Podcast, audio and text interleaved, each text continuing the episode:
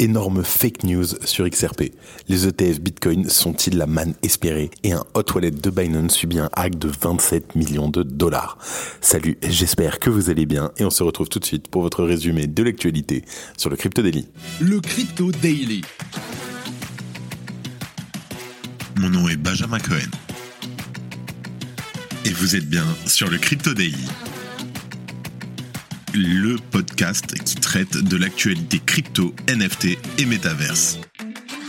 Dans vos oreilles, chaque jour, du lundi au vendredi.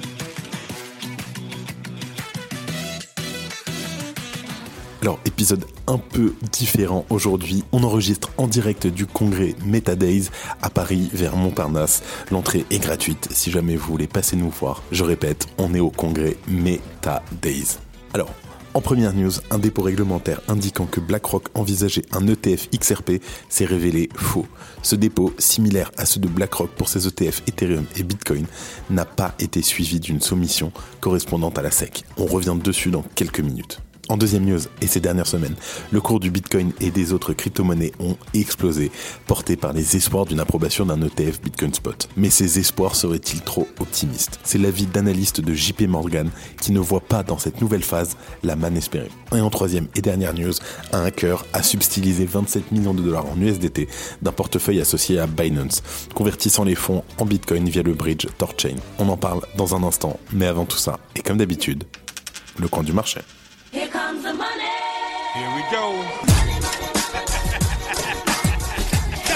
Alors on a un marché dans le rouge aujourd'hui. Après plusieurs jours de hausse, le Bitcoin chute de 0,8%, mais se maintient au-dessus des 36 500 dollars.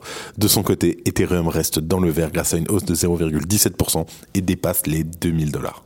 On est un peu pressé, donc on va aller très rapidement. Mais après une hausse de 33% en une semaine, le Solana perd plus de 6% en 24 heures. L'ADA et le Dodge suivent et perdent à peu près 3% chacun. Le Tron également perd 3%. Allez, let's go, on passe aux news et énorme fake news sur XRP. Alors que nous étions plongés dans les bras de Morphée, le cours du XRP a vécu une ascension fulgurante suivie d'une chute tout aussi rapide. Le déclencheur, un document de BlackRock suggérant que le géant financier envisageait de lancer un ETF XRP. Cette nouvelle a immédiatement propulsé le XRP lui faisant gagner environ 12% avant qu'il ne redescende aussi vite qu'il était monté. Alors quelle est la source de cette effervescence? Un supposé dépôt découvert par des membres de la communauté Twitter mettant en lumière une demande d'enregistrement de BlackRock pour un iShare XRP Trust. Et tandis que certains médias se précipitaient pour couvrir la nouvelle sans en approfondir l'analyse, les premiers signes d'une fake news ont commencé à émerger à peine une heure plus tard. Eric Balkounas, analyste chez Bloomberg, n'a pas tardé à sonner l'alarme sur les réseaux sociaux. Il a notamment indiqué qu'un porte-parole de BlackRock lui avait expliqué qu'une personne mal intentionnée avait usurpé l'identité de BlackRock lors du dépôt. Mais alors, comment expliquer que certains aient mordu à l'hameçon de cette information trompeuse? Alors, au-delà de la relative jeunesse de notre écosystème crypto, il est important de rappeler que BlackRock le colosse de la finance, avait déjà suscité de l'engouement en déposant une demande pour un ETF ETH. Cette précédente démarche a probablement nourri les attentes et la crédulité face à cette fausse annonce. Alors, bien entendu, quelles leçons tirer de cette fake news? D'abord, il faut se rappeler que ce n'est ni la première ni la dernière fois que le marché sera dupé par une fausse nouvelle. La prudence, bien entendu, est toujours de mise. Ne croyez pas aveuglément tous les bruits de couloir et restez vigilant quant aux informations que vous recevez. Gardez un esprit critique et ne vous laissez pas emporter par les fluctuations du marché. Ensuite, et même si cette nouvelle s'est avérée être un canular, elle met en lumière à quel point le marché des crypto-monnaies et son écosystème tout entier sont suspendus aux décisions de BlackRock. Le géant financier détient un pouvoir considérable. Un simple geste de sa part peut suffire à bouleverser le marché. Bonjour, je m'appelle Claudia Loma. Et moi, Benjamin Boutin, et ensemble, nous présentons le podcast Techno Impact, le podcast qui s'interroge sur les répercussions des technologies dans notre quotidien. En effet, à travers nos interviews, nous essayons de comprendre les influences de la technologie sur les individus, mais également sur la société dans sa globalité. Nous abordons des sujets comme la finance décentralisée, la tokenisation, les cryptos, les nouveaux modèles d'investissement et évidemment l'intelligence artificielle. Il ne vous reste plus qu'à nous retrouver sur toutes les plateformes d'écoute. À très vite. En deuxième news, les ETF Bitcoin seront-ils la manne espérée? Alors, longtemps discuté, les ETF Bitcoin Spot sont le sujet de toutes les spéculations ces dernières semaines. L'enjeu est semble-t-il grand. L'approbation de véhicules d'investissement de ce type permettrait effectivement à une nouvelle frange d'investisseurs institutionnels de se positionner et donc de faire repartir le cours du Bitcoin à la hausse.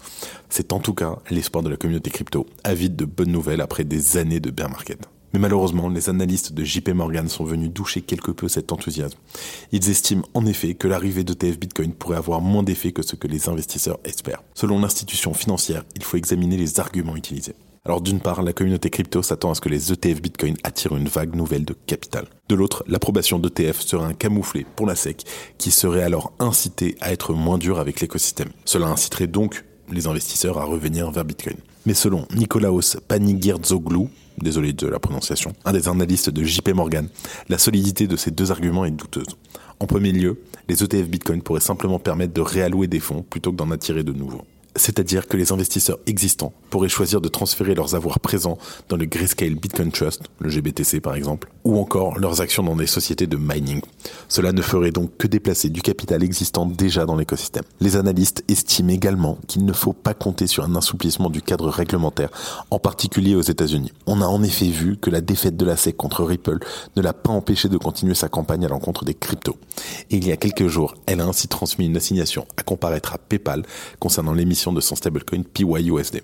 Les victoires de Ripple et de Grayscale ne doivent donc pas être surestimées, toujours selon JP Morgan. Pour les analystes, la consigne est donc toujours la même, wait and see.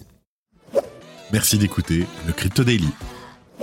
Et en dernière news, on parle d'un hot wallet de Binance qui a subi un hack de 27 millions de dollars. Alors, le 12 novembre, l'enquêteur crypto, le chevalier blanc, le fameux ZachXBT, sonne l'alarme après avoir identifié une transaction inhabituelle.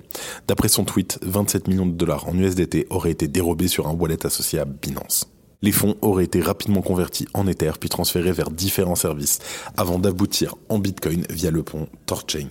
Alors, Torchain s'est d'ailleurs récemment révélé être un centre d'activité de piratage lié aux crypto. Les pirates ayant dérobé 35 millions de dollars chez Atomic Wallet avaient également utilisé Torchain pour camoufler leurs gains illicites. Et plus récemment, la plateforme a dû passer en mode maintenance suite à des échanges suspects liés au piratage de FTX. En tout cas, d'après les analyses crypto, cette attaque cible un particulier. En revanche, les ramifications pourraient être plus complexes.